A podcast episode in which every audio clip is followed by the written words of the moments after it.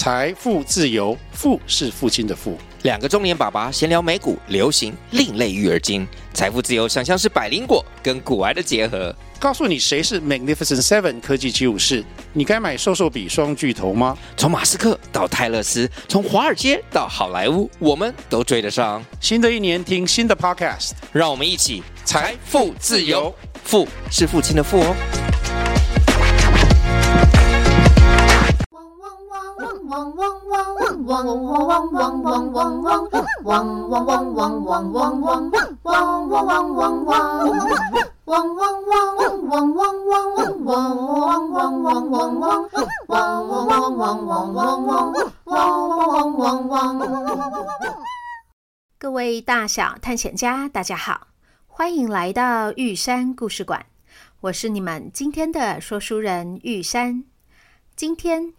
我们要继续来说炸柴一一六的故事。上一集我们说到了，柴柴踏上了咪咪的垫子之后，就跟着金秋桂花旅行虫一起不断下坠。晶晶，我们一直往下掉，跟你的名字有什么关系呀？因为我们要去旅行了。哦，那要去哪里旅行啊？你到了就知道喽。本车终点站台北市立动物园，下一站即将到站的是，嗯嗯嗯，嗯嗯嗯，嗯嗯嗯嗯嗯，新兵乐啊，你坐好哦，我们快要到家了哦。姐姐，那是姐姐的声音。哦，看起来你这时候还叫做新兵乐呀。嗯嗯嗯，我记得这是姐姐第一次带我回爸爸妈妈家的时候，那时候我还好小只哦。她把我装在一个手提的专用包包里，我们一路搭客运转公车回到家里。难怪这里这么黑，人家是伸手不见五指。我是伸脚不见十二足啊，而且还一路这么摇摇晃晃的哦，我又要晕了呀！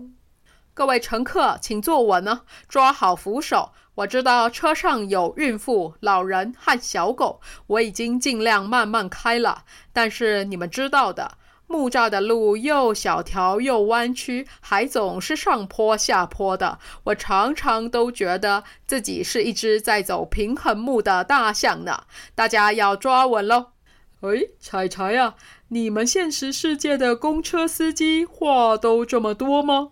我也不知道哎。我其实很少搭公车，但是我偶尔听妈妈和姐姐说他们搭公车的经验。感觉司机人都很好。妈妈说，她去菜市场买菜都搭公车，有的时候菜买的太多，公车司机都会倾斜公车的车身，靠向人行道，让他提着菜篮也方便上下车。哦，姐姐也说过，她高中搭公车上学，有一两次不小心睡着了，司机还会在到站时叫醒她，跟她说：“妹妹啊，你上学要迟到喽。”哦，感觉你们世界的公车司机都好亲切呀！哦，好亮好亮啊，是下车了吗？嗯嗯嗯，到站了。我们家就在公车站牌旁边。等等，还要上楼梯，一共有二十二阶哦。你怎么这么清楚啊？啊，我就每天上上下下都要走个两三趟啊，当然记得啦。而且我还自己编了一首歌，我唱给你听哦。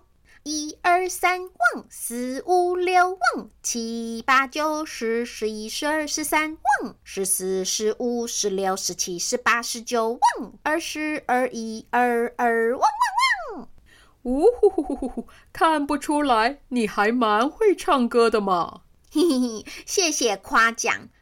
到了到了，你听那个大门打开时。嗯，嗯的一声，还有还有，你看这个咖啡色的花砖地板哦，还有茶几下面的木头横杆，是不是微微的下陷？那就是我平常靠头的地方。姐姐都说我是溃陶柴。哦啊，我还看到了那块方形的垫子呢。哼，咪咪这时候一定是正躲在某个地方，准备要咬我一口。啊，你等等，不要踩到它的垫子，不就不会被咬了吗？哎，对耶，好主意。哦，这家都是柴犬吗？哦，那一家狗追呀！啊，现在几个月大了？两个月。好，好，好，很好，很好。柴柴来，妈妈抱一个。妈，它有名字，叫做新冰乐啦。来，柴柴，你要吃肉干吗？楼下骷髅的爸爸知道我们家要养小狗，特别送了我肉干呢。哦，我要，我要。爸，新兵乐还太小，不能够吃肉干啦。呃，那不然吃罐头好了。爸爸帮你买了好吃的罐头哦。好，好，好，我最喜欢香喷喷的罐头了。爸，你买的这个罐头是成犬吃的，太油了。新冰乐现在还小，还不能够吃那个啦。哎呀，彩彩啊，你看你姐姐啦，这也不行，那也不可以，真的很严格哎。爸，它叫做新冰乐啦。晶晶，你看他们是不是都好喜欢我？是啊，我有发现他们都很疼你呢。而且我还发现你正踩在咪咪的垫子上。啊！喵！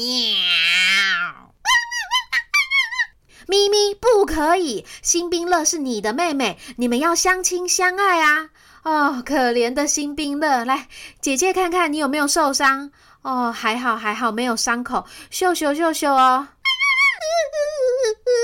好痛啊，好痛啊！嗯，结果还是被咪咪咬到了啦。而且怎么办？我尿尿好像忍不住了，又要出糗了啦。柴柴，快调整你的方向，往左边转一点，然后拿出你吃奶的力气，用力喷射。啊，新兵了，你怎么尿尿了？而且你的尿也太多太远了吧？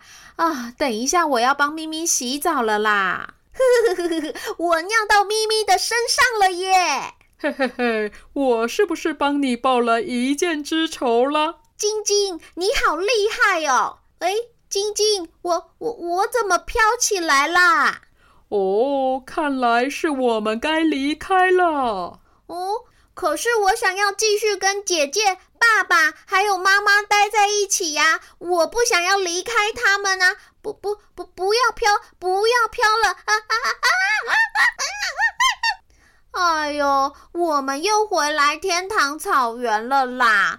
晶晶，你旅行虫是叫假的吗？怎么才旅行一下下而已，不过瘾啦！没办法，谁叫你的记忆就只停在那里，所以我们就没办法继续留着了。诶，你看地上的箭头又动了起来了耶！诶，真的耶！他要去哪里？我们赶快跟上！哎，柴柴呀，说好了要先通知一声的呀。啊啊！不好意思啊，我看到会动的东西就忍不住想追咩。哦，出现新图案了耶！真的耶！嗯，可可可是怎么是这个？这是什么？一朵云吗？呃，不不不是，那那是沾沾了酒精的的的棉花。哦，那你的声音为什么听起来这么害怕呀？难不成这个酒精棉花也会咬你吗？它是不会咬我，但是它的味道一出现，就代表有东西会咬我。是谁？是针头。我记得我小时候挨了超多针的。哦，小狗都要打预防针的呀，那是为了增加你们的抵抗力，防止得到传染病。我知道啦，姐姐有跟我解释过很多次，但就是痛咩。嗯嗯，晶晶，我问你哦，是不是我站到这个棉花的图案上，你就可以带我们回到那个时候啊？呃，应该是这样，没错。我与生俱来的能力就是可以借着图画和记忆，在梦境中穿越时空。怎么了？你想去看看吗？是啊，但不是会很痛吗？可是我每次去兽医院打针，都是姐姐带我去的，所以如果再挨一次痛，代表可以再见到姐姐。好像好像也很值得。妈呀，也太感人了吧！哦，我都要掉眼泪了啊！那你如果准备好了，就踏上去吧。嗯，好，我准备好了。晶晶，你要抓牢我的尾巴哦。啊！晶晶啊，这些亮晶晶的粉末好漂亮哦！你身上的金粉是永远都用不完吗？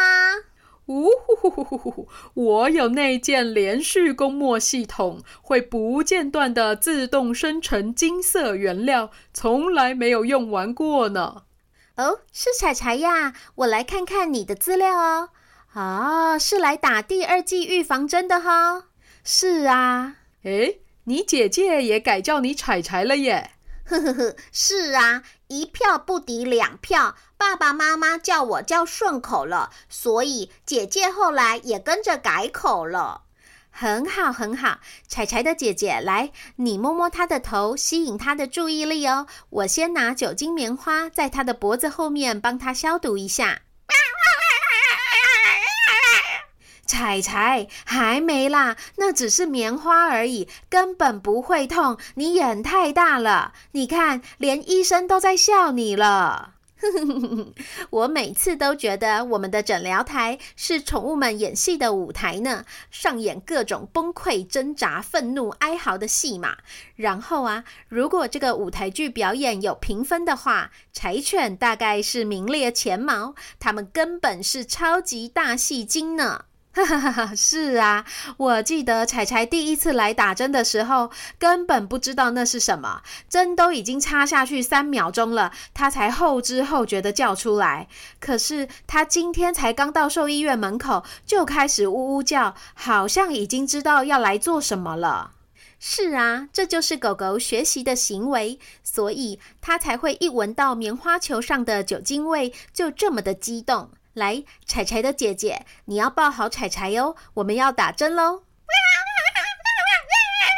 痛死了，痛死了！到底是谁发明这种预防疾病的办法呀？不能给我一颗糖果吃下去就有防护罩吗？如果有那种糖果，那我也要天天吃一百颗，就有金钟罩铁布衫了。我不高兴，我不高兴啦！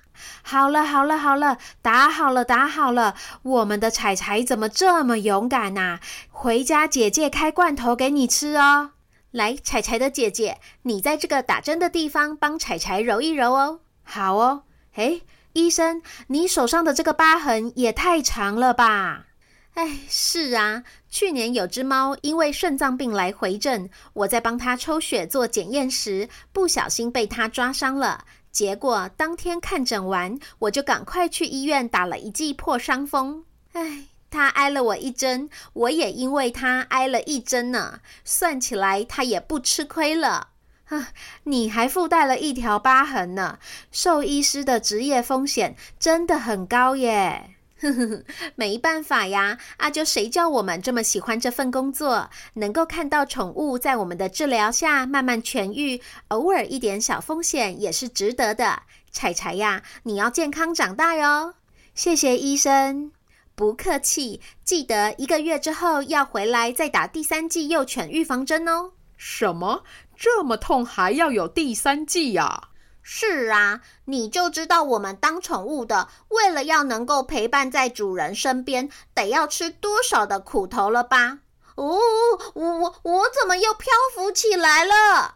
诶，你姐姐不是说要带你回去吃罐头的吗？柴柴呀，你没印象了吗？嗯，那个罐头八成不是牛肉口味的，所以我吃了就忘了吧。